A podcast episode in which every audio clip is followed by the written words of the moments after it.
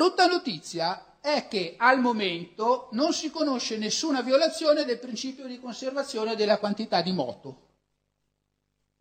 E come facciamo? È bella domanda, non si sa. Di solito si ignora nella letteratura di fantascienza. Funziona e basta. Qualcuno si è posto il problema e si è inventato dei metodi più o meno fantasiosi per aggirarlo. Per esempio, nella chiave dello spazio, che siamo a metà anni 50, questo tal Murray Leister, uno scrittore di fantascienza soprattutto avventurosa, si inventa il campo di Demni. L'inerzia nella nave in quel campo si sarebbe ridotta a una frazione del suo valore normale e i razzi le avrebbero fatto raggiungere subito una velocità altrimenti irraggiungibile. Ci sono altre eh, soluzioni più o meno particolari che stanno anche studiando seriamente, per esempio il cosiddetto AM Drive che utilizza dei campi elettromagnetici, delle microonde messe in un modo particolare. È abbastanza complicato. Qualcuno mormora che i cinesi ne abbiano fatto uno funzionante, io non ci credo finché non lo vedo perché pare che violi il principio di conservazione della quantità di moto. Quindi per conto mio finché non ne vedo uno che funziona non sono convinto. Ecco appunto la chiave dello spazio in due versioni diverse perché l'avevano pubblicato anche con un altro titolo qui in Italia. Viaggi nel sistema solare, beh sulla Luna ne abbiamo visti, ce ne sono tanti, su Marte, su Venere ne abbiamo visti, si può andare comunque nel sistema solare, questo è tranquillamente fattibile. Ci siamo andati con le sonde, con l'uomo è più difficile perché dobbiamo lanciare una massa maggiore, c'è il problema di quanto deve stare su, magari deve anche essere schermato delle radiazioni, insomma c'è qualche problemino, però tutto sommato sarebbe fattibile. Ci sono tanti problemi tecnici ma si risolvono. Frederick Brown, progetto Giove, si va su Giove con la propulsione atomica, tanto per cambiare. John Wyndham in Uomini, Uomini e Stelle racconta una specie di epopea di una famiglia che è sempre in mezzo a queste missioni di conquista dello spazio, a partire dalle stazioni spaziali, e siamo secondo lui, ma il romanzo del 58, nel 1994, fino a Venere nel 2144. Uh, un altro che si diverte a parlare di stelle, anche scritte dei romanzi, è questo Giovanni Monzini, che abbiamo citato. Realismo, ma queste cose sono realistiche o no? Dipende, trovate tutte e due le versioni. A me quelli troppo realistici non piacciono perché mi sembrano dei trattati, non mi diverto.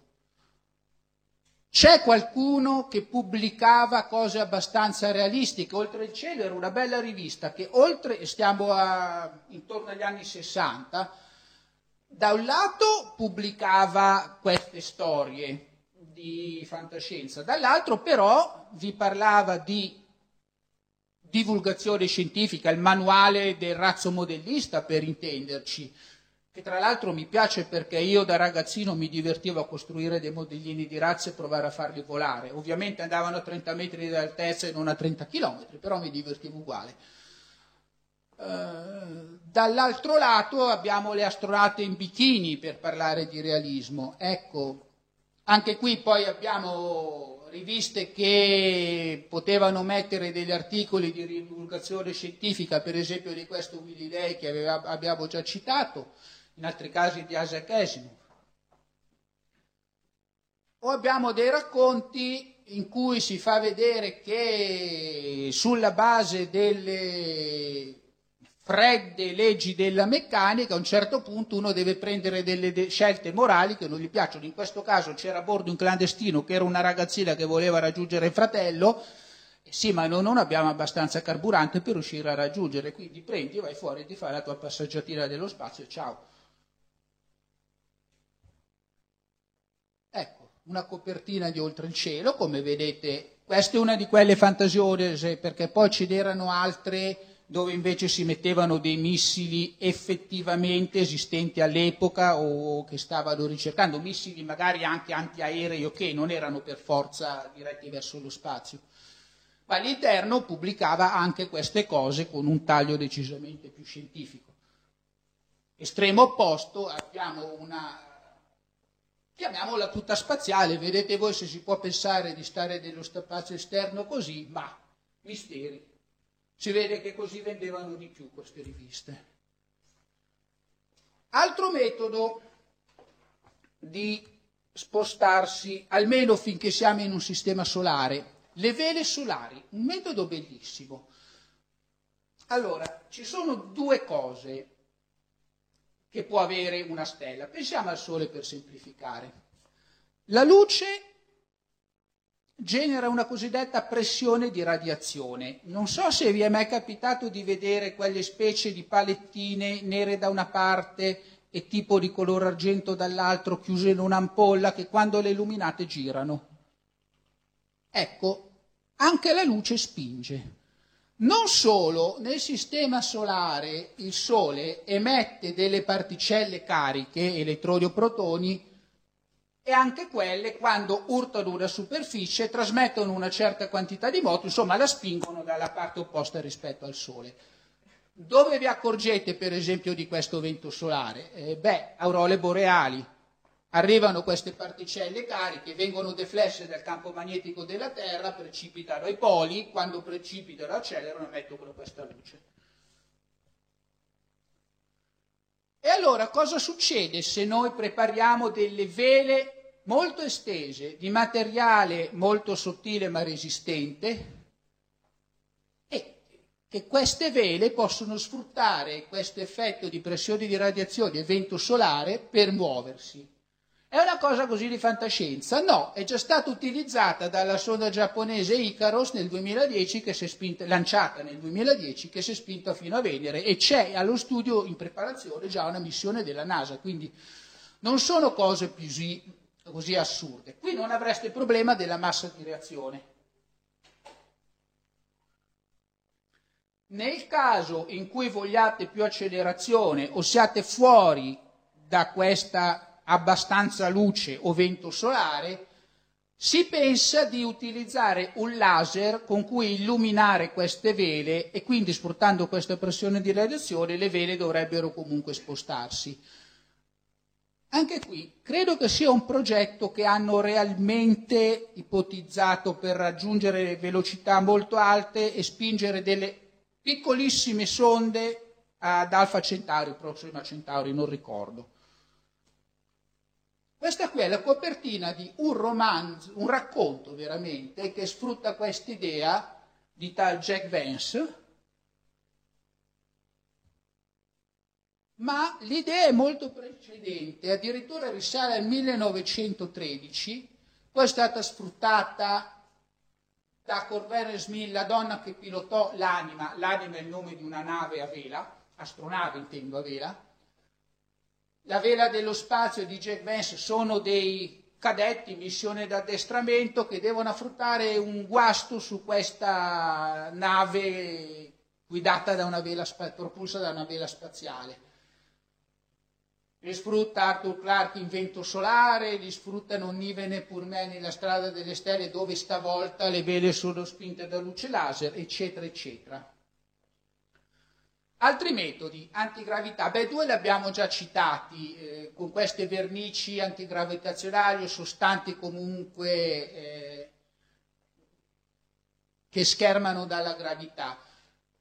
Ne cito altri due che uno è assolutamente misterioso, non si capisce, lo metto in questa sezione del 53 sostanzialmente c'è un ritardato mentale che raccogliendo rottami a destra e manca mette insieme un apparecchio misteriosissimo che non si sa come ma funziona, si alza a 3 metri d'altezza in una luce violetta.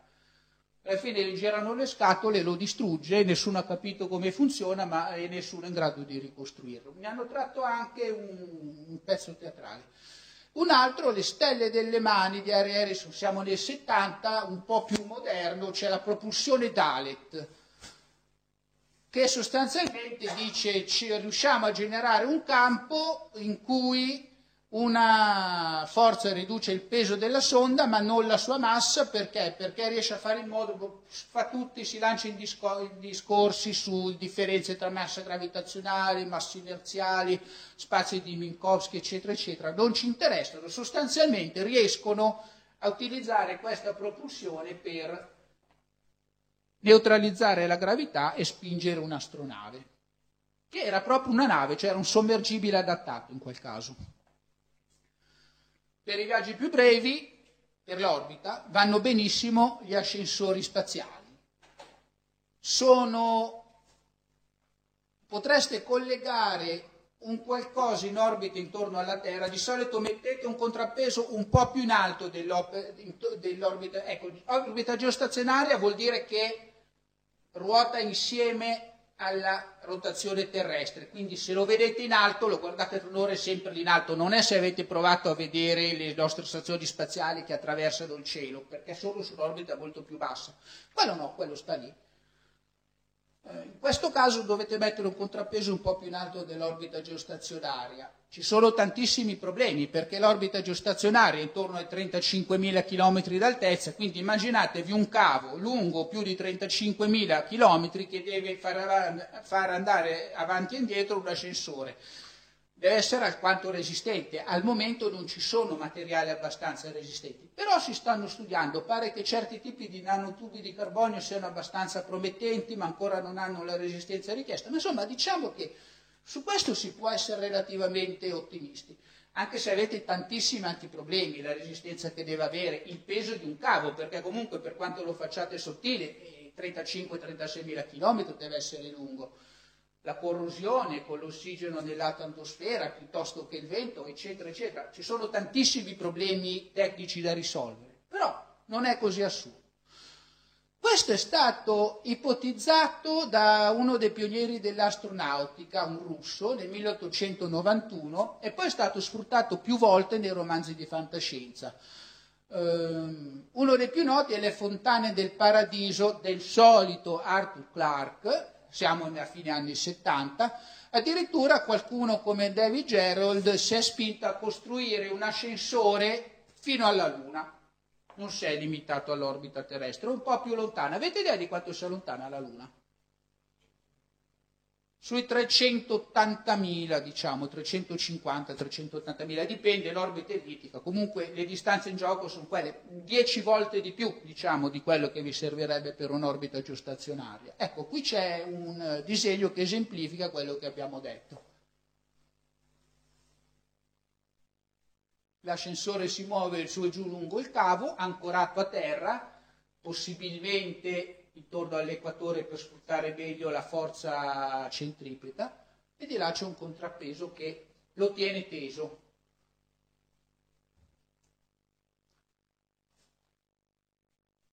Va bene, fin qui finché vogliamo stare nel sistema solare. E se dobbiamo spostarci dal sistema solare le cose cominciano a cambiare. Una cosa interessante è il collettore di Bussard proposto nel 1960 da un fisico, quindi questo effettivamente è stato proposto. Lo spazio interstellare non è davvero vuoto, contiene alcune particelle, atomi di idrogeno, qualcosina qua e là c'è. Allora dice, se noi riuscissimo a raccoglierle con un campo magnetico e poi a, fa, a utilizzare queste particelle che prendiamo per costruire un motore a fusione nucleare, potremmo riuscire a muoversi anche nello spazio interstellare e non solo all'interno del sistema solare, ma più in là. È stato utilizzato più volte nella letteratura fantascientifica. Larry Niven, che era un matematico e quindi scrive spesso racconti o romanzi scientificamente solidi, lo utilizza in un uh, suo ciclo dello spazio conosciuto cosiddetto, parliamo di fine anni 60, inizio anni 70, lo utilizzano Paul Anderson, L. Steele e altri. Però appunto finché siamo nel sistema solare siamo nel cortile di casa. In che senso? Parliamo un attimo di distanze, ma quanto sono lontane queste stelle? Allora, qui da noi misuriamo le distanze in metri. Se volete andare alla Luna, beh, adesso per parlare della distanza della Luna abbiamo parlato di 350-380 mila chilometri. Comunque stiamo parlando ancora di chilometri. Possiamo spostarci un pochino e misurare la distanza tra la Terra e il Sole, circa 150 milioni di chilometri. Si definisce come una unità astronomica e finché state all'interno del Sistema Solare, con milioni di chilometri e le unità astronomiche ve la cavate. Quando cominciate a spostarvi, mh, cominciano ad avere troppi zeri i numeri. Quello che si muove più in fretta nel nostro spazio-tempo è la luce, le onde elettromagnetiche, la luce, pensiamo alla luce. Tra la Luna e la Terra, ecco, la luce in un secondo percorre circa 300.000 km nel vuoto. Se ad esempio le fate attraversare un vetro, rallenta, va a meno di 300.000 km al secondo, ma consideriamolo nel vuoto quando siamo nello spazio interplanetario o meglio ancora interstellare. Da qui alla Luna ci mette poco più di un secondo. Sole alla Terra, ma sono 150 milioni di chilometri, ma in più o meno 8 minuti, qualcosa di più direi, la luce dal Sole a noi arriva. Il che vi fa anche pensare che se adesso il Sole dovesse sparire, noi per 8 minuti non ce ne accorgeremmo. Il, adesso non è più un pianeta, è stato declassato a pianeta nano, comunque è distante tra 5 e 7 miliardi e mezzo di chilometri. Plutone vabbè, miliardi di chilometri, ma la luce comunque in meno di sette ore ci arriva. La stella più vicina è Proxima Centauri. La luce per arrivare da Proxima Centauri a noi ci mette qualcosa di più di 4 anni, 4,22 anni. Ecco, a un certo punto, quando vi muovete su distanze con le altre stelle, con le altre galassie, le misurate in anni luce, è la, comoda, è la cosa più comoda. Un anno luce non è un tempo, è la distanza che la luce percorre nel vuoto in un anno. Quindi è una misura di distanza. Tra il Sole e Proxima Centauri 4 anni luce, la stella più vicina, a parte il Sole ovviamente, per noi la stella più vicina al Sole, ma lasciamola perdere. La nostra galassia ha un diametro di circa 80.000 anni luce. Per andare da una parte all'altra la luce ci mette 80.000 anni. Vogliamo andare su un'altra galassia? Galassia di Andromeda, che non è mica tra quelle più lontane, anche abbastanza vicina, eh? Due milioni e mezzo di anni luce, qualcosa di più. Quindi la luce che voi vedete adesso della galassia di Andromeda è partita di là più di due milioni e mezzo di anni fa, noi eravamo ancora più o meno scimmie. Il diametro stimato dell'universo stimabile è tra 78 e 93 miliardi di anni luce. Cosa vuol dire? Che alle tecnologie attuali non ci arriveremo mai. Supponiamo di andare a 60 km al secondo, che è un bel andare, stiamo parlando di più di 100.000 km all'ora. Per intenderci, lo Space Shuttle andava a 29.000 km all'ora, la sonda New Horizon a 58.000, Helios 2, sonda diretta verso il Sole, ha raggiunto un picco di 252.000 km all'ora. Comunque, diciamo che 60 km al secondo con le tecnologie attuali sono raggiungibili. Alla Luna ci arrivate in due ore, a, a questa velocità costante. Non è così semplice il problema, ma facciamo finta che sia costante. Arrivate in un mese al Sole. 3-4 anni per Plutone comincia a farsi sentire, se volete andare a Proxima Centauri a quell'incredibile velocità di 216.000 km all'ora, ci mettete più di 21.000 anni. Comincia a essere un problemino. Immaginatevi voi cosa succede andare su stelle più lontane, su altre galassie, che è assolutamente improponibile con la tecnologia attuale. Quindi servono altre soluzioni. Ah, una cosa, abbiamo detto velocità costante, Mm, non è che la velocità è costante, dovete raggiungerla. Voi quando dite devo andare a 100 km all'ora e parto in macchina da fermo, non siete subito a 100 km all'ora, dovete accelerare per raggiungere 100 km all'ora. Non potete accelerare troppo, se no vi schiacciate. Quindi supponiamo di tenere come accelerazione un'accelerazione che ci accomoda la nostra accelerazione di gravità terrestre, così quando accelero sento il mio peso, ci sto pure bene. Se io tengo quell'accelerazione costante e parto da fermo, per raggiungere la velocità della luce ci metto circa un anno. Non posso raggiungere la velocità della luce per altre considerazioni, ma facciamo finta che si possa. Ci metterei comunque circa un anno. Come si fa? A velocità così basse dovete pensare a ibernazione o altre tecniche di, di animazione sospesa, astronavi generazionali, partite voi ma ci arriveranno i vostri proprio pronipoti. Invio di embroni, eh, non partiamo proprio, mandiamo degli embroni su astronavi robotizzate e poi là eh, facciamo crescere e colonizzare i pianeti. Naturalmente ci sono le sonde spaziali robotizzate non umane, o se no dei viaggi virtuali poi, vedremo poi in che senso. Anche qui gli scrittori di fantascienza ci hanno pensato decenni e decenni fa, per esempio ci aveva pensato Hamilton con i suoi campi di stasi, l'avevamo visto prima quando avevamo parlato delle tre scoperte simultanee. Qui lo chiamate ibernazione, ecco, è un esempio di ok, vediamo cosa possiamo fare a queste velocità basse. L'ho chiamata ibernazione, ma parliamo più in generale di animazione sospesa. Sospendete le funzioni vitali, state lì, non vi accorgete di niente, a un certo punto qualcuno qualcosa vi sveglia e riprendete. Magari sono passati 60, 80, 100, 1000 anni potete riprendere la, la vostra vita. Qual è il problema? È sostanzialmente che adesso non abbiamo la tecnologia per farlo. Lo si fa con, ad esempio, eh, embrioni, spermatozoi, piccole cose che vengono vetrificate, nel, congelate nell'azoto liquido e durano comunque per qualche anno, 4-5 anni, dopo non funzionano più. Per cui non è che lo dice ti congelo e tu andrai bene così mille anni. No, assolutamente ci sono già quelli che muoiono e si fanno ibernare, si fanno congelare con tecniche più di vetrificazione che di congelamento, se no le cellule si spaccherebbero, insomma sono dettagli tecnici, ma questo lo stanno già facendo, loro sperano in bene, tanto dicono morto per morto, chissà mai.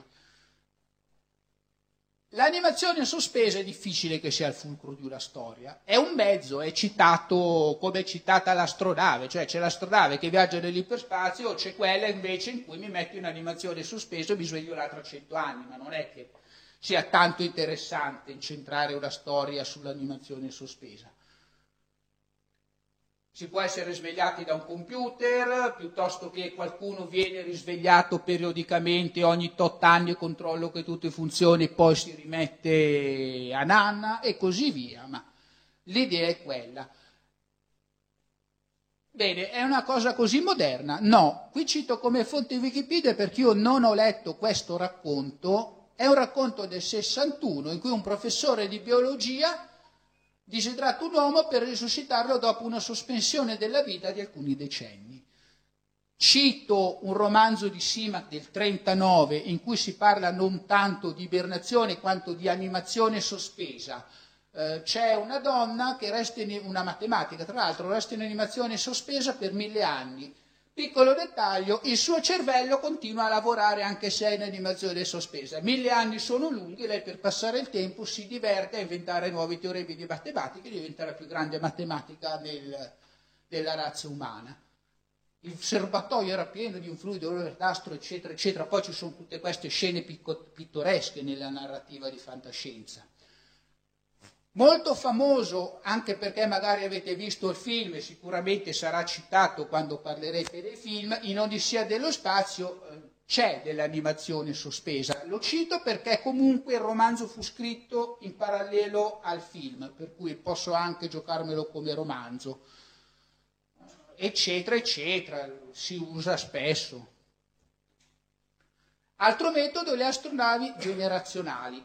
Se il viaggio è troppo lungo, beh, facciamo in modo che non ci arriviamo noi, ma ci arrivano i nostri figli, nipoti, pronipoti, ok. Il rischio è che quando passano così tanti anni, se non secoli, ci si dimentichi della missione, che si dimentichi la Terra, che si pensi addirittura che tutto l'universo sia ridotto a quell'habitat che pur se ha qualche chilometro di diametro, è comunque molto ristretto, con tutti i problemi che ciò comporta, comunque con tutti i contrasti perché siamo esseri umani, per cui ci sono lotte di poteri, eh, religioni stramparate che, che si nascono, eccetera. Esempio di astronave generazionale, lo sfrutta già il solito, anche qui Morre Leicester, nel 1935, Proxima Centauri, indovinate dove va questa astronave, astronave, se non ricordo male, sferica sul chilometro e mezzo di diametro, una cosa del genere. Non, ci metteva tanto, pochi anni. Lo sfrutta Highline, un altro che dà una pati, patina abbastanza realistica di solito ai suoi lavori. In Universo siamo nel 41, anche qui astronave generazionale verso Proxima Centauri. In questo caso, dopo alcune generazioni, ci si dimentica della Terra e della missione originale. Eh, lo sfruttano periodicamente, ogni tanto 56, 71, 75, 73, 96, insomma ogni tanto questa idea dell'astronave generazionale torna. Saltiamo l'inizio di Proxima Centauri. Altra cosa uno dice, sì vabbè, ma perché devo costruire un'astronave del diametro di qualche chilometro, un cilindro lungo chilometri che ruota intorno al proprio asse?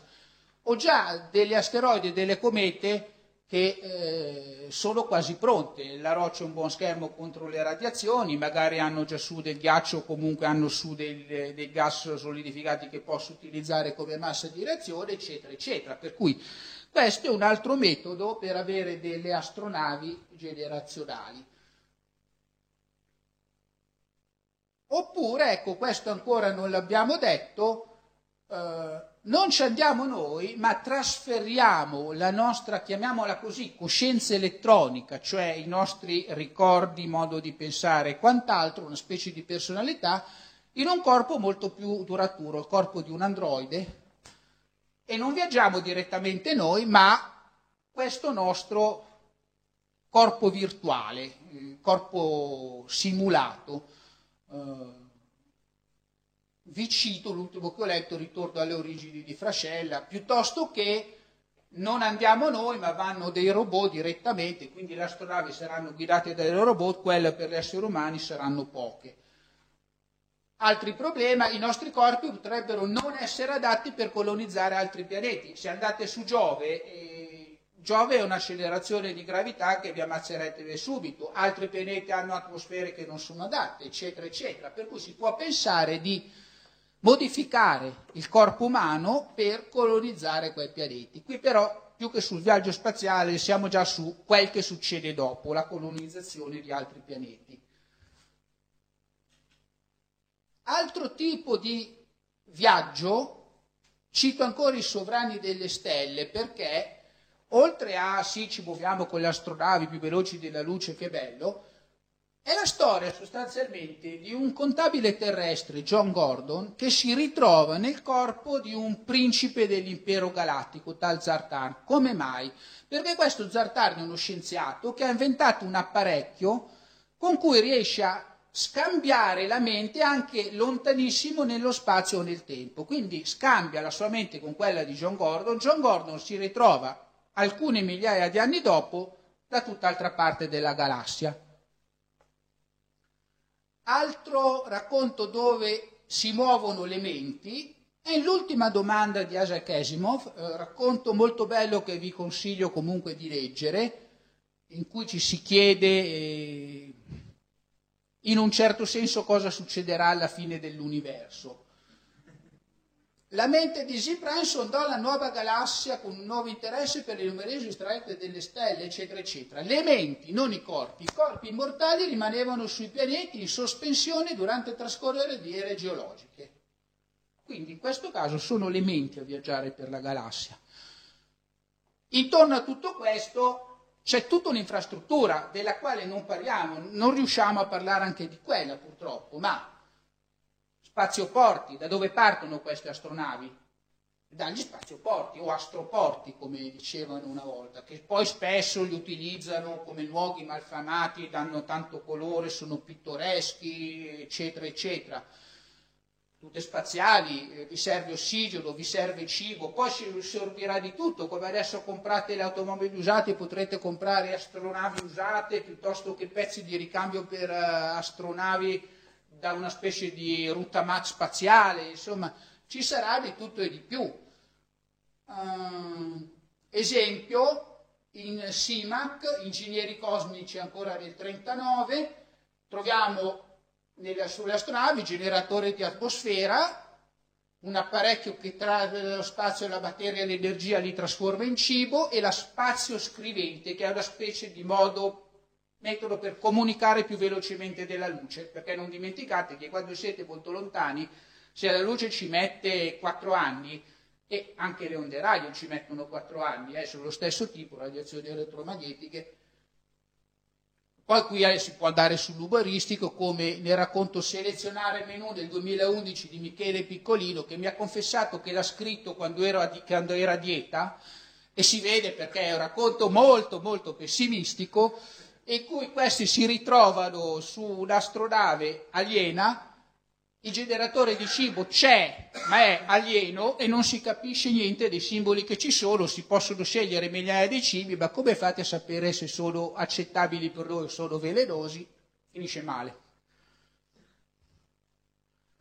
Ecco qualche esempio. Vi faccio notare una curiosità. Qualcuno di voi vede i film o telefilm di Star Trek? Nessuno? Oh, qualcuno sì.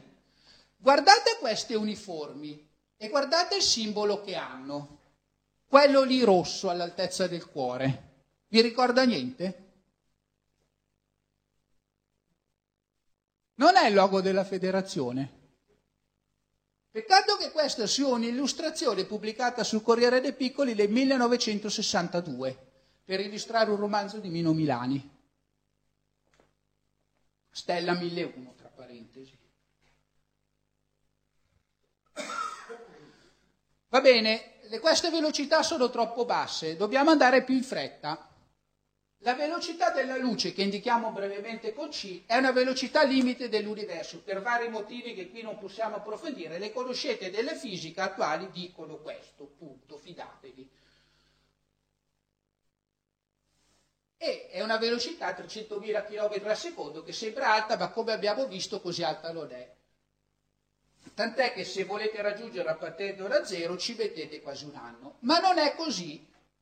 Perché? Perché ci sono altri effetti quando andate, di cui non vi accorgete a velocità basse come le nostre, anche quando andate a 200.000 km all'ora, sono pochi per questi effetti. Ci sono tanti problemi, la massa aumenta, il tempo si contrae, la lunghezza si contrae. Ci sono delle belle formule se vi interessano, ma non stiamo a entrare nel dettaglio. Sostanzialmente vedete che dipendono dal quadrato della velocità della quale andate rispetto alla velocità della luce, con poi un po' di pastrugni matematici intorno. Cos'è questa dilatazione temporale? Il tempo per chi sta sulla Terra è significativamente maggiore, sempre se andate a frazioni abbastanza alte della velocità della luce, rispetto a quello che trascorre per chi sta viaggiando. Da cui il paradosso dei gemelli di cui forse avete sentito parlare. Supponiamo che ci siano due fratelli gemelli.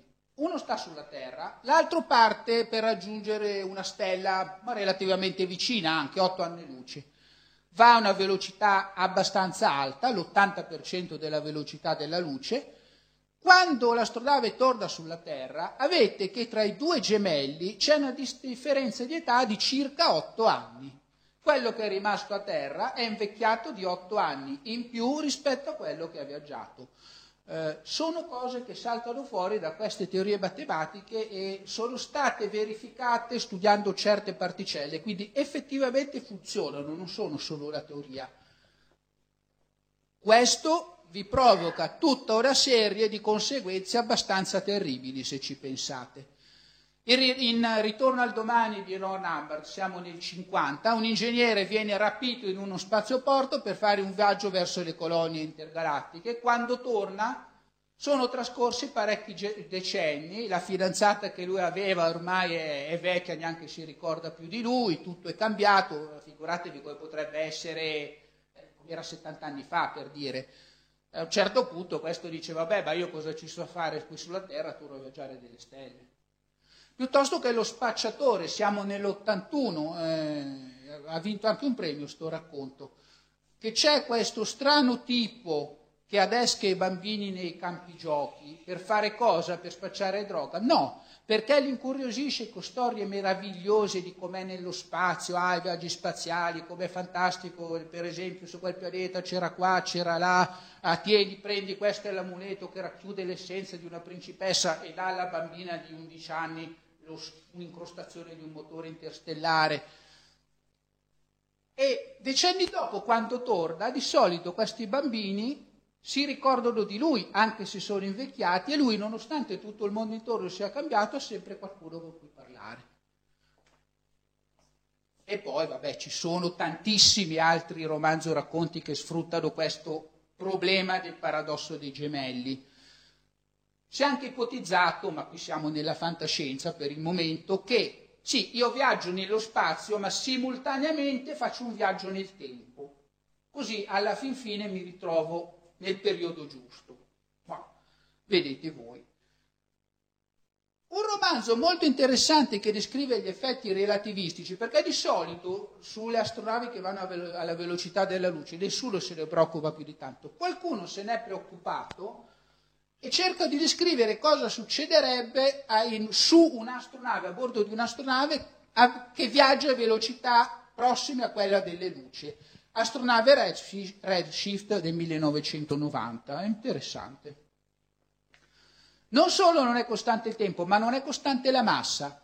Più accelerate, più la massa aumenta, più forza o energia scegliete voi, vi serve per accelerare ancora e aumentare la velocità.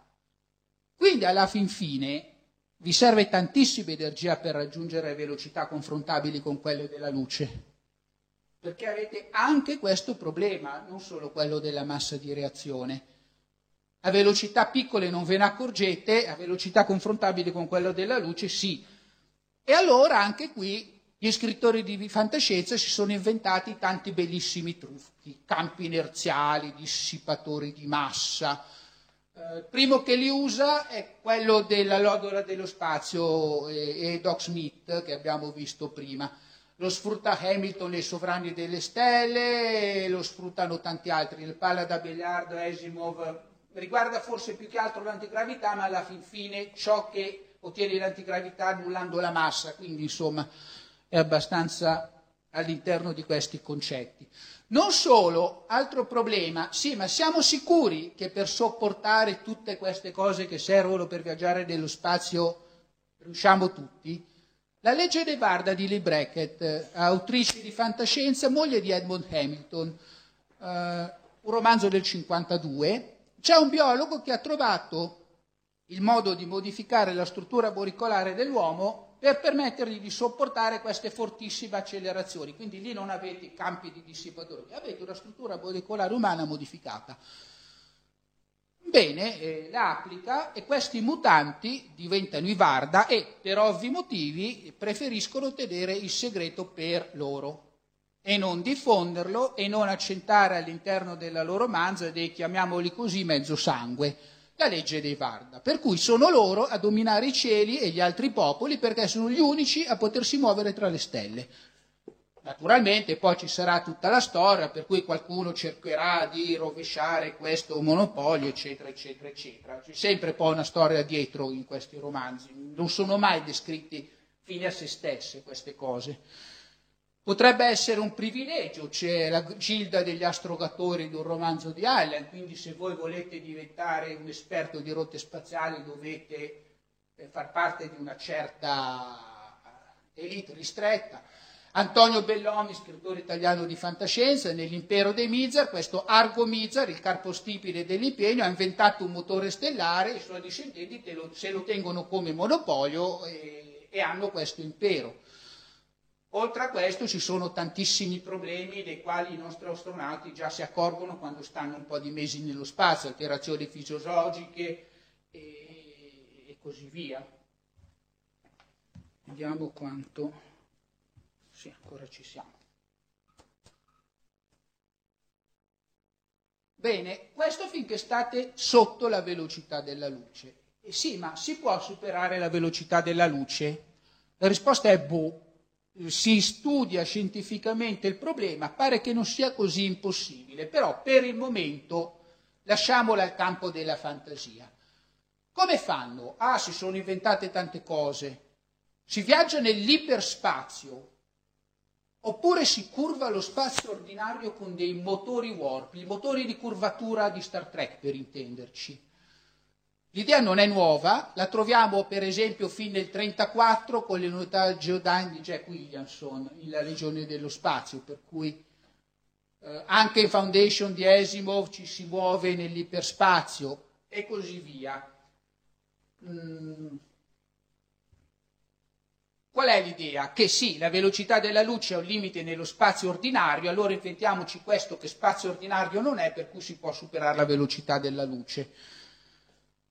Oppure, oppure si può distorcere in un certo senso lo spazio.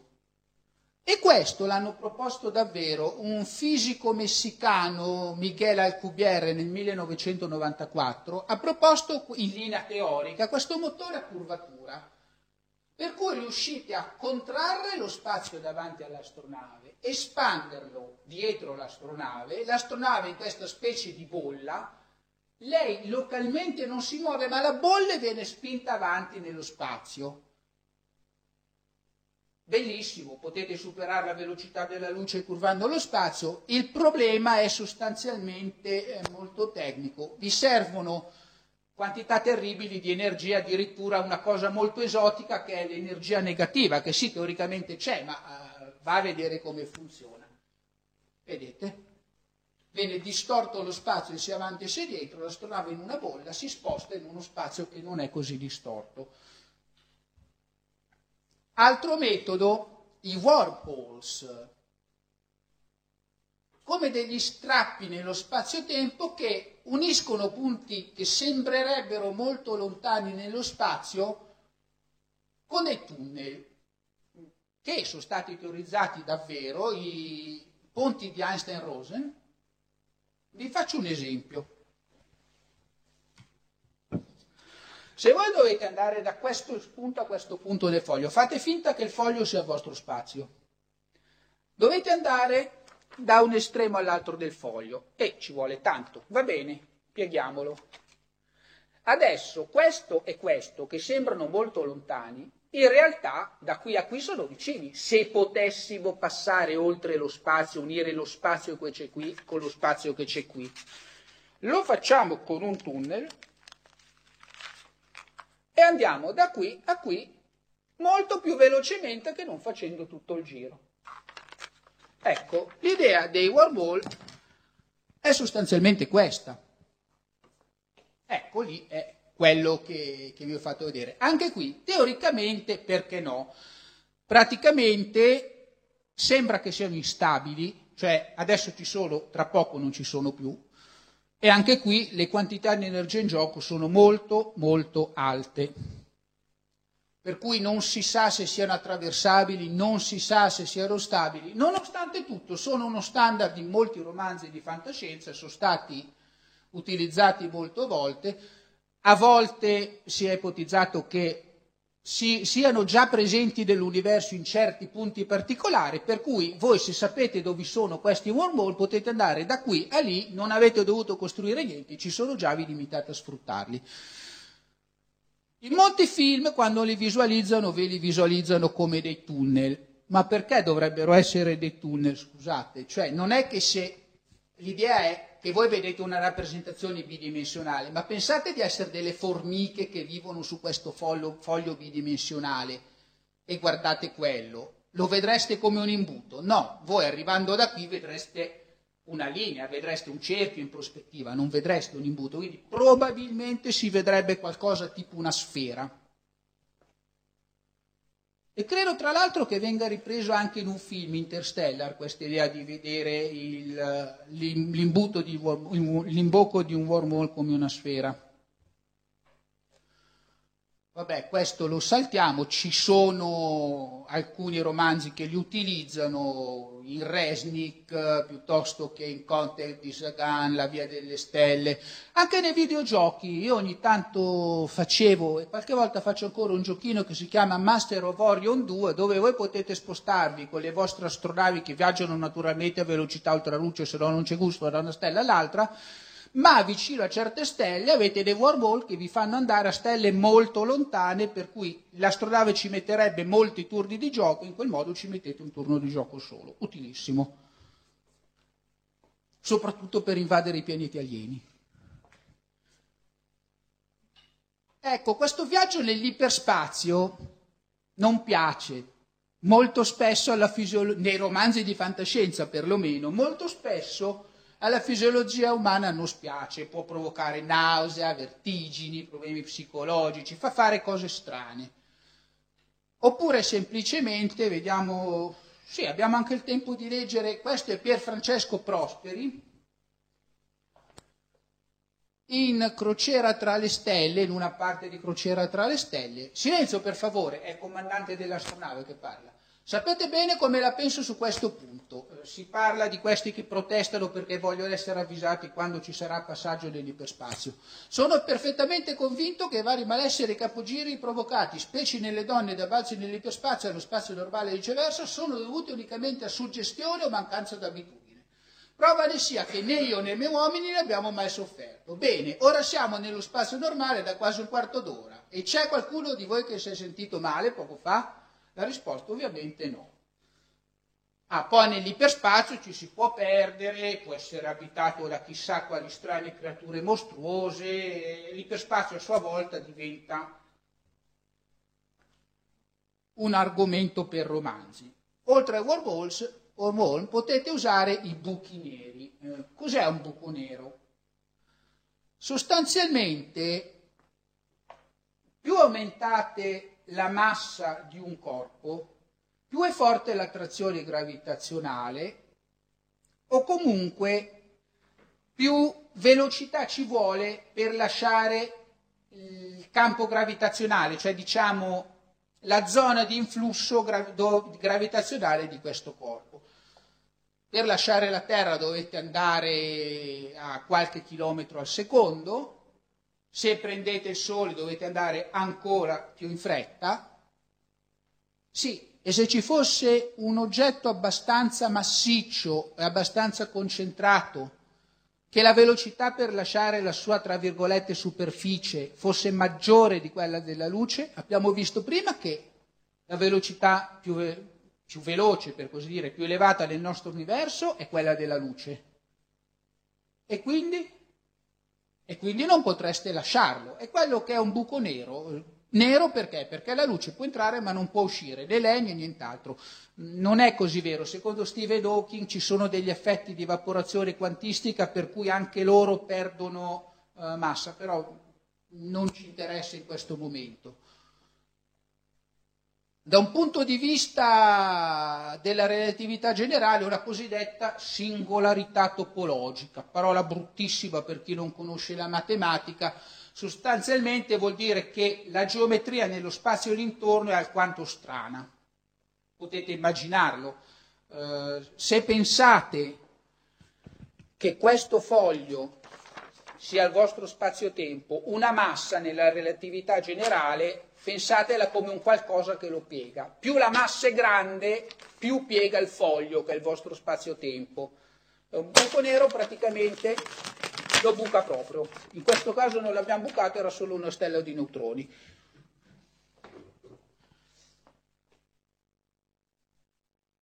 E si è ipotizzato, anche qui campo di ipotesi da fantascienza, che possano fungere da passaggio tra punti diversi, molto lontani del nostro universo o di altri universi, perché poi c'è tutta la teoria del multiverso che- nella quale non ci addentriamo ora.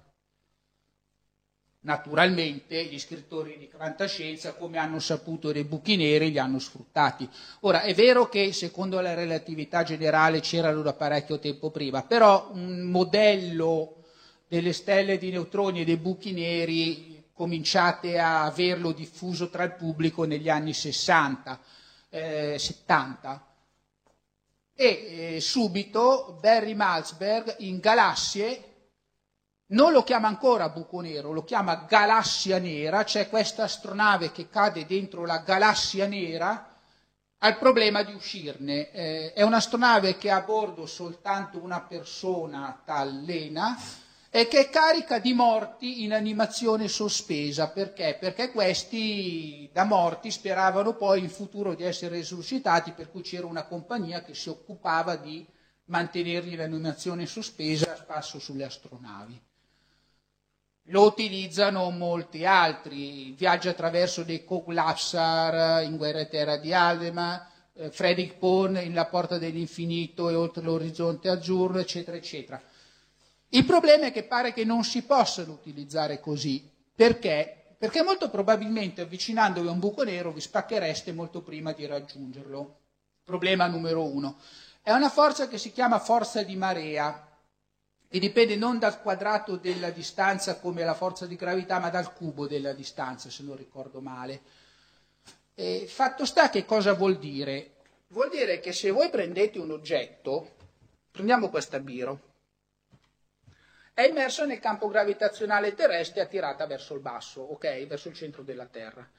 Qui c'è una forza che attira la punta della biro, qui c'è una forza che attira l'altro estremo della biro campo gravitazionale terrestre bravo, per cui queste forze sono praticamente uguali, tant'è che parliamo di peso della biro e sappiamo anche come calcolarlo. Non succede niente di particolare. In linea di principio, però, badate bene che queste forze potrebbero essere diverse. Perché? Perché se la forza di gravità dipende dal quadrato della distanza, voi potreste avere che varia così in fretta a causa della massa molto alta e della distanza molto piccola che la forza tra qui e qui è significativamente diversa e vi fa la biro in mille pezzi. Questa parte è tirata verso il basso molto più di quanto non sia tirata questa. Crack. Ed è proprio il caso dei buchi neri, per cui se voi avvicinate abbastanza un buco nero, lo attraversate, no, vi spaccate, mille pezzettini, punto. Ci sono altri problemi perché i buchi neri hanno tante proprietà strane, tra cui man mano che voi vi avvicinate al buco nero cambia il modo di percepire il tempo. Cioè dal punto di vista di un osservatore esterno, voi non ci cadrete mai nel buco nero. Anche se voi non ve ne accorgete, è un po' un analogo di quello che abbiamo visto prima nella relatività ristretta di come cambia il, lo scorrere del tempo a seconda che siate qui sulla Terra o state viaggiando a velocità vicina a quella della luce. Qui è analogo, solo che stavolta questo effetto è dovuto a un campo gravitazionale molto intenso. Quindi anche qui, per, per voi che cadete nel buco nero, posto che non vi siate spaccati, ci cadete e va bene. Per chi sta qui, al di fuori, molto lontano dal buco nero, voi non lo raggiungete mai il buco nero. Passiamo a metodi più comodi. L'astronave, anche con le vele spaziali, tutti questi metodi bellissimi, sì, sono simpatiche, ma se lasciassimo perdere un po' astronave, spazioporti, non sarebbe molto più bello che qui ci fosse una porta a questa altezza? È chiusa, io la apro, la attraverso e mi ritrovo, direttamente subito su Proxima Centauri. Le porte spaziali, come funzionano? Non ci interessa, potrebbero essere tipo dei wormhole, tipo dei teletrasporti. Sono state sfruttate molto spesso nella fantascienza anche queste. Potete o costruirle voi, e in questo caso dovete prima arrivare con altri metodi, tipo una nave sul pianeta, orbita della stella, eccetera, eccetera, dove volete utilizzare questa porta, la costruite anche là, così poi quando da qui traccate potete arrivare là. Oppure ci sono state civiltà galattiche precedenti alla nostra che le hanno costruite, noi ce le ritroviamo, le proviamo, le mappiamo e cerchiamo di capire dove ci portano. Quest'ultimo caso di porte costruite, per esempio, è stato sfruttato da Silverberg nel colonnello Torre tra le Stelle. Ehm, il caso di le porte ce le costruiamo noi, le usiamo in tutti i colori del buio, del quale vi faccio notare le due copertine, sempre Urania, stesso autore della copertina, Karel Toll, questa è la versione della copertina del 64, questa è la versione del 75. Come vedete il vestito e la pettinatura sono cambiati. Anche le copertine si adeguano ai tempi. Sono stati utilizzati un po' in tutte le salse, Gune Williamson, Tab, Ecco, un editore interessante è La casa dalle finestre nere di Simac, in cui in una località sper- semisperduta del Wisconsin c'è un uomo che abita isolato e all'interno della cui casa c'è una stazione di transito per i viaggiatori interstellari, in questo caso alieni. Poi anche da lì si sviluppa tutta una vicenda, non stiamo qui a vederla. È carino, ve lo consiglio se volete leggerlo. A volte non sono utilizzate per veri e propri viaggi spaziali, ma ci somigliano. Eh, Lei Brackett, abbiamo già citata, nella spada di Rhiannon, che è quasi più un fantasy che un, che un fantascienza, però comunque può essere considerato fantascienza. Il protagonista si ritrova in una caverna marziana della Marte di oggi, vede questa grande bolla di tenebre, per motivi che non vi sto a spiegare, qualcuno lo spinge dentro e lui si ritrova da un'altra parte, o meglio, probabilmente nella stessa parte, sempre Marte, ma milioni di anni prima. È utilizzato anche nel mondo delle streghe di Norton, in cui si parla del seggio periglioso, quello leggendario della tavola rotonda che secondo alcuni poteva essere un tipo di portale, eccetera, eccetera. Oppure, beh signori, la Terra è sovrappopolata, possiamo fare due cose. Possiamo colonizzare altri pianeti, magari coi portali. Oppure dire che questo è un portale, scegliere la gente per mandarla a colonizzare gli altri pianeti, in realtà questo portale non è altro che una camera di disintegrazione e tanti saluti, il problema l'abbiamo risolto uguale. Eh, è un'idea che viene a Franco Piccinini nel diario di direttore di lancio. Viaggi lontani, poi potete andare anche alla fine dell'universo, vedere la fine del tempo, vedere l'universo che si contrae in un Big Bang all'incontrario e quant'altro. L'unico limite qui è la vostra fantasia. Ci sono altri viaggi, li accenno brevissimamente perché non sono veri e propri viaggi spaziali. Una teoria che andava parecchio di moda in quegli anni 19, 22, 30, 37. Se voi vi rimpicciolite abbastanza, entrate dentro negli atomi rimpicciolendovi anche di più, quello che scoprite sono degli universi in miniatura. E lì potete viaggiare in quest'altro senso. E un altro viaggio molto interessante, anche qui non è un vero viaggio spaziale, perché? Perché la storia è stata scritta all'inizio degli anni 50, astronave va su un pianeta, grosso incidente, devono tutti morire, sono condannati, però ingegnerizzano questi esseri umani, un pianeta tutto d'acqua apparentemente con poche risorse, sì, ma loro li fanno in modo che siano alti poche decine di micron, poche decine di millesimi di millimetro o se preferite pochi centesimi di millimetro. Nonostante questo non ho ben capito come hanno comunque un'intelligenza e li lasciano lì, loro poi muoiono in queste pozzanghere abitate da parameci, rotiferi, vorticelle, esseri simili, tutti dei, dei protozoi, dei microorganismi. Passa chissà quanto tempo, questa nuova razza, tra virgolette, umana, perché magari le zampe palmate non sono proprio come noi, insomma, ma eh, l'idea è che sono abbastanza simili a noi, vogliono conquistare lo spazio, solo che il loro spazio è la volta di questa pozzanghera e fuori dalla pozzanghera c'è l'aria che è un ambiente ostile e per loro è difficile superare lo strato che separa l'acqua della pozzanghera dall'aria a causa della tensione superficiale. Non so se avete mai provato a mettere un ago sopra l'acqua e vedere che galleggia. succede eh, per queste forze. Bene, loro riescono a costruire questa enorme nave che con un'impresa titanica supera il eh, bordo della la superficie della pozzanghera e si accorgono che intorno ci sono altre pozzanghere, per loro altri mondi. Ecco, è un viaggio un po' particolare in altri tipi di universo.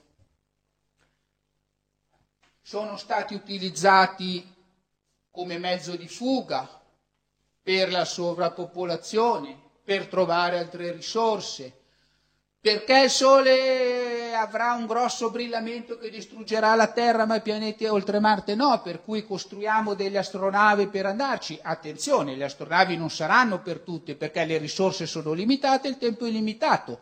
Magari solo uno su 300 andrà nelle astronavi. Potete immaginarvi il problema che ci sarà per decidere chi dovrà andare nell'astronave. Eh, piuttosto che arriveranno dei pianeti o delle asteroidi abbastanza grandi per scontrarsi con la Terra e distruggerla. Anche lì costruiamo delle astronavi e spostiamoci. Altri utilizzi di viaggio nello spazio, le crociere tra le stelle. Noi ce ne andiamo in giro per lo spazio in cerca di conoscenza per scoprire nuove cose, esplorare nuovi mondi. È anche un po' l'idea di Star Trek, poi, solo che l'idea di Star Trek è seconda metà anni 60 mentre Van Vogt ce l'ha addirittura nel 1939 eh, con Voyager the Space Beagle. Eh, il Beagle era la, la, nave che aveva utilizzato Darwin nella realtà per il suo famoso giro. Eh, in questo caso la strave invece si chiama Argus, però è soprannominata appunto Space Beagle. Ciclo della meteora di un francese, Besser, un ciclo umoristico di Sheckley, siamo negli anni 50, questo non l'ho scritto, vabbè comunque anni 50 Galassia che vai di Russell, ancora Bellomi, Navigli e Prosperi, Crociera tra le stelle, eh, eccetera, eccetera, eccetera. Questa dell'astronave in viaggio che fa scoperte è, è abbastanza classica. Un problema, i viaggi, soprattutto quelli tra le stelle, sono molto cari, richiedono grandi investimenti. In un racconto dell'87 Gigi Jackman Dewitt all'inferno le stelle, eh, in realtà è molto più articolato, molto più lungo, alla fin fine eh, riguarderà i sogni e le speranze, ma insomma dovreste leggerlo, è un altro che vi consiglio. Dialogo tra un bambino di boh, 10-11 anni, cosa avrà avuto? Papà, perché non andiamo mai alle stelle? Costa un sacco di soldi, Will. L'uomo che vendette la luna, eh, Alain cerca di capire come fare per convincere eh, i, chi li ha a metterci abbastanza soldi per andare, per cui dovete creare delle occasioni di guadagno.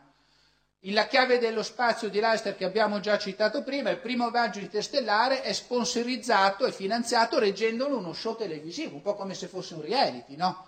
Nella realtà abbiamo avuto la competizione tra Stati Uniti e Unione Sovietica. Il motivo principale per cui c'è stato quel grosso progresso nella corsa spaziale è stato quello. Saranno cari, ma forse è il caso che si facciano per tutta una serie di problemi, sicurezze, eccetera, eccetera.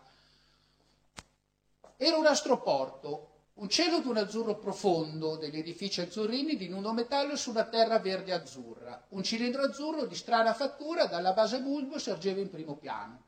Sullo sfondo erano ritti altri due cilindri bulbosi. Tutte e tre puntavano verso il cielo, delle punte divise da una scanalatura che giungeva nelle profondità dell'astronave. Elettrogravità, spiegò laconicamente Voigt, un tecnico in questo romanzo dalla fine dell'eternità di Esimo, metà anni 50. Il 2481 è l'unico secolo che sviluppi una tecnica di volo spaziale a elettrogravità. Ecco, questi sono delle specie di controllori del tempo in questo romanzo. Né propellenti né nucleonica. Esteticamente è un sistema bellissimo. È un vero peccato che ora dobbiamo mutare la sua realtà. Sostanzialmente questi mh, volevano mantenere lo sviluppo della storia umana all'interno di certi binari e il volo spaziale, nonostante comparisse sempre, Secondo loro aveva tutta una serie di svantaggi e controindicazioni per cui andava sempre eliminato. Esisteva davvero una specie di istintivo anelito nelle creature intelligenti verso l'espansione nell'infinito, verso la conquista delle stelle? Ogni creatura intelligente bramava forse, consciamente e inconsciamente, di raggiungere quei lontani punti nel cielo, di sottrarsi alla forza di gravità, alle strettoie della prigione planetaria, librarsi delle immense distese degli spazi astrali? Cos'era quella forza senza nome che obbligava gli esseri umani a elaborare il volo interplanetario decine e decine di volte? che li costringeva a viaggiare senza fine tra i mondi morti di un sistema solare nel quale solo la Terra era abitabile? Insomma, sarebbe bello, e forse è nel nostro destino, raggiungere le stelle. E con questo ho finito la nostra lunga cavalcata tra le galassie.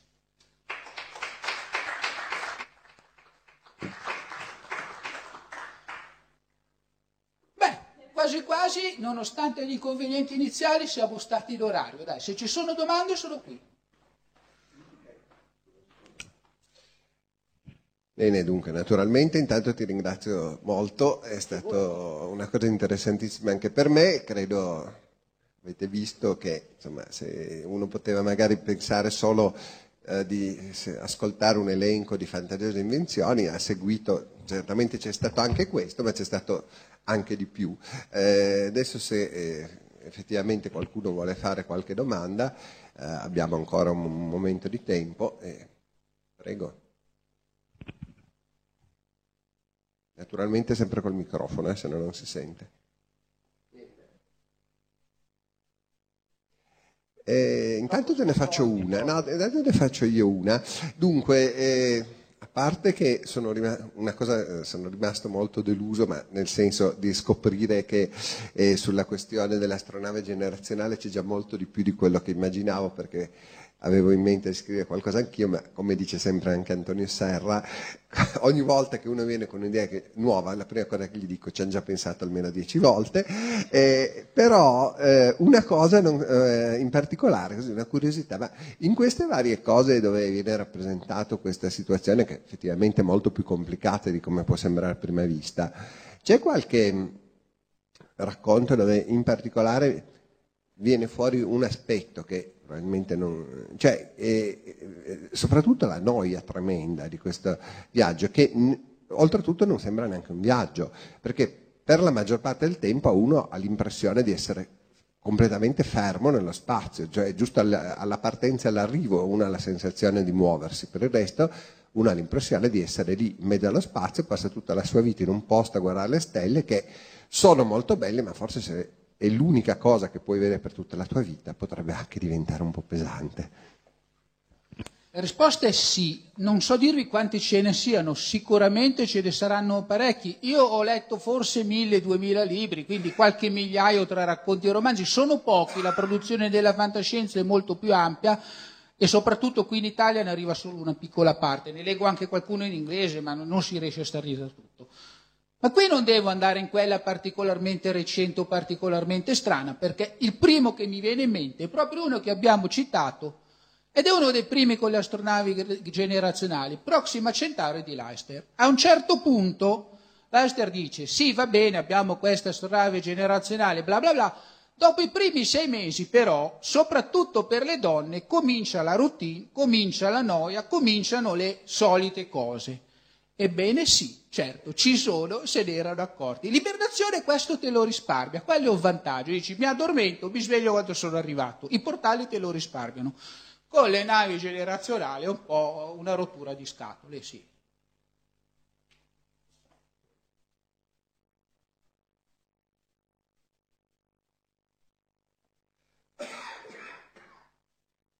Qualcos'altro?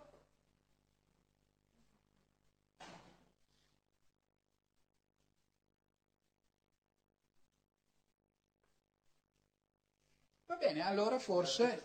Ah. Oh. Anche lì c'è qualcosa? No. No, per ora non mi pare.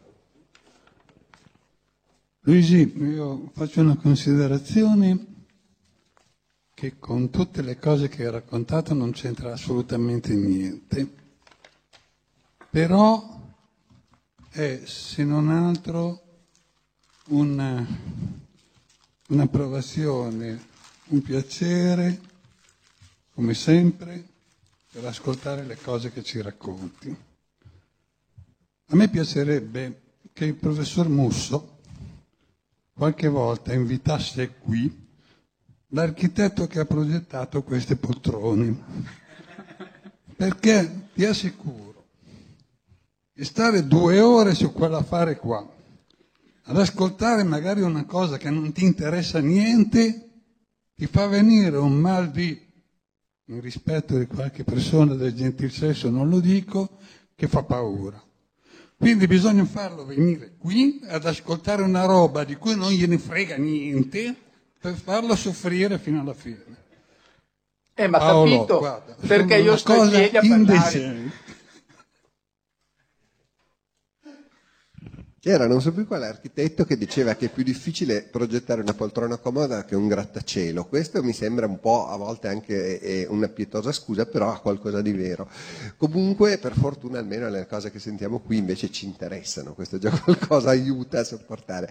Eh, va bene, ci sono altre cose? Posso aggiungere una cosa? Sì, prego. Se volete contattarvi che vi vengono domande successive, quello è l'indirizzo email al quale potete scrivermi e comunque se vi interessa io posso tranquillamente mettere sul sito un PDF con le slide. Comunque quelle gliele ho già settimana anch'io, prossima eh. perché questa settimana sono presissimo e non ce la faccio. Diciamo che per fine settimana prossima posso metterlo.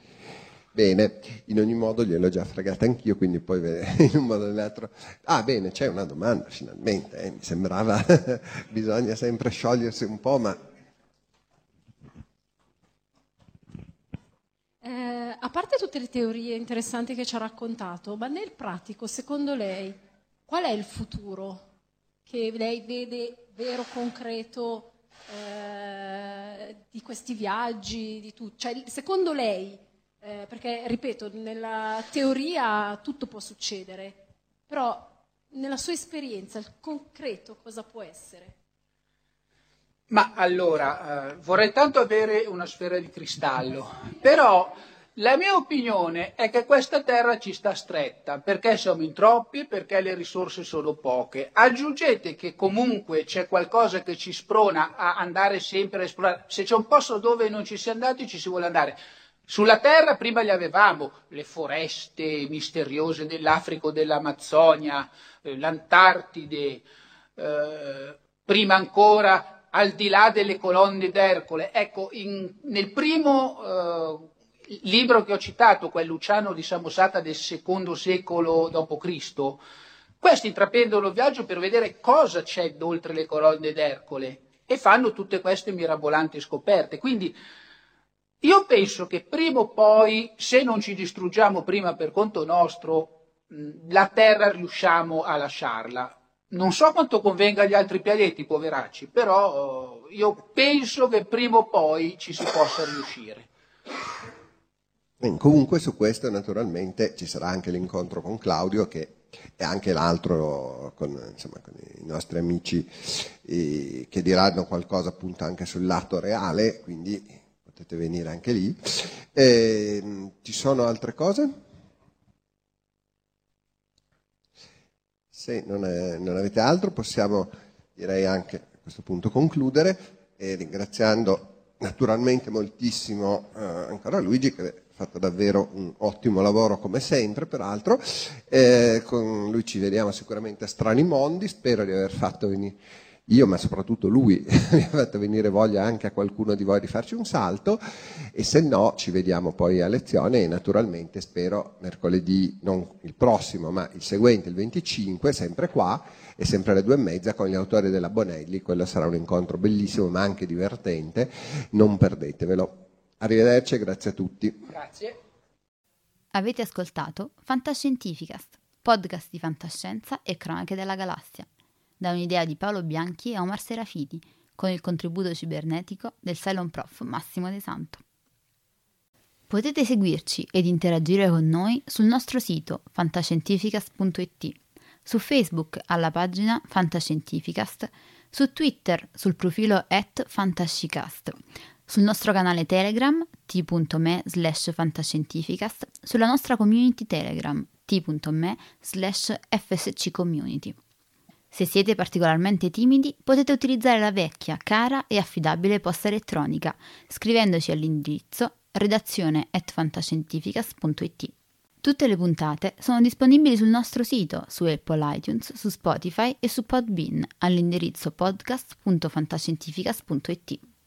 Se volete, potete lasciarci una valutazione a 5 stelle su Apple iTunes ed offrirci una birra romulana o un gotto esplosivo pangalattico, sostenendoci tramite una donazione PayPal utilizzando l'apposito pulsante sul nostro sito. Fantascientificast è una produzione amatoriale. Non si intende infrangere alcun copyright, i cui diritti appartengono ai rispettivi detentori. L'autorizzazione SIAE 5612I5359. Nessun byte e nessun tribolo sono stati maltrattati durante la produzione di questo podcast. Alexa 4 e l'equipaggio di Fantascientificast vi augurano lunga vita e prosperità e vi danno appuntamento alla prossima puntata lungo la rotta di Kessel.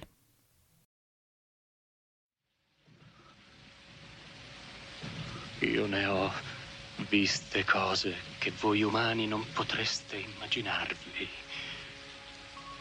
Navi da combattimento in fiamme al largo dei bastioni di Orione. E ho visto i raggi B balenare nel buio vicino alle porte di Tannhäuser. E tutti quei momenti andranno perduti nel tempo come lacrime nella pioggia. È tempo di morire.